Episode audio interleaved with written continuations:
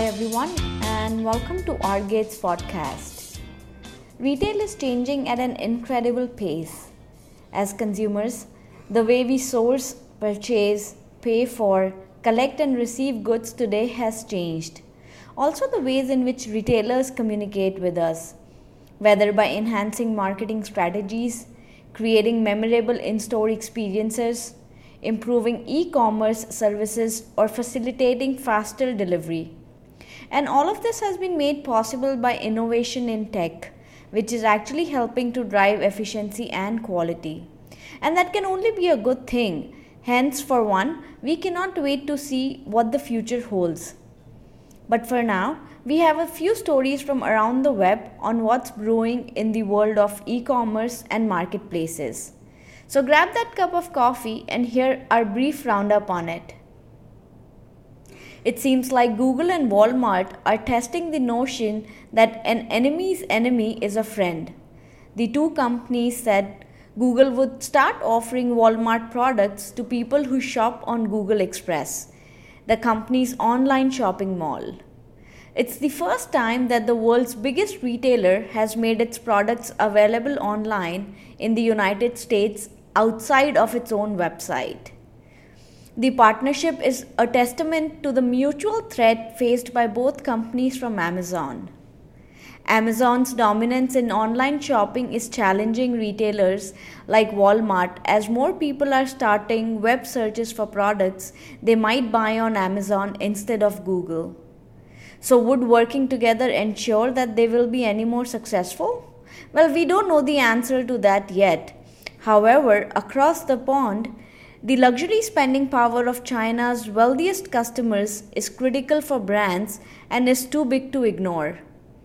Farfetch, the most searched online luxury site in the world, is developing separate systems for distribution and online advertisements in the country as strategies that work elsewhere won't work in China. Chinese customers expect fast delivery and they still expect a luxury experience defined by superior customer service. Hence, it is important that luxury brands understand these differences. Thus, brands like Louis Vuitton and Gucci plan to own all of their online operations in China, including marketing, shipping and delivery, and payments. On the other hand, Facebook's marketplace, which competes with sites like Craigslist and eBay, does not want to miss out on what is shaping up to be a major consumer habit. The social media company said its mobile only buy and sell tab marketplace is gaining momentum and hence will soon be available across Europe. Many assume the e commerce game is over given the immense success of Amazon and Alibaba but declaring game over in these markets is actually a mistake.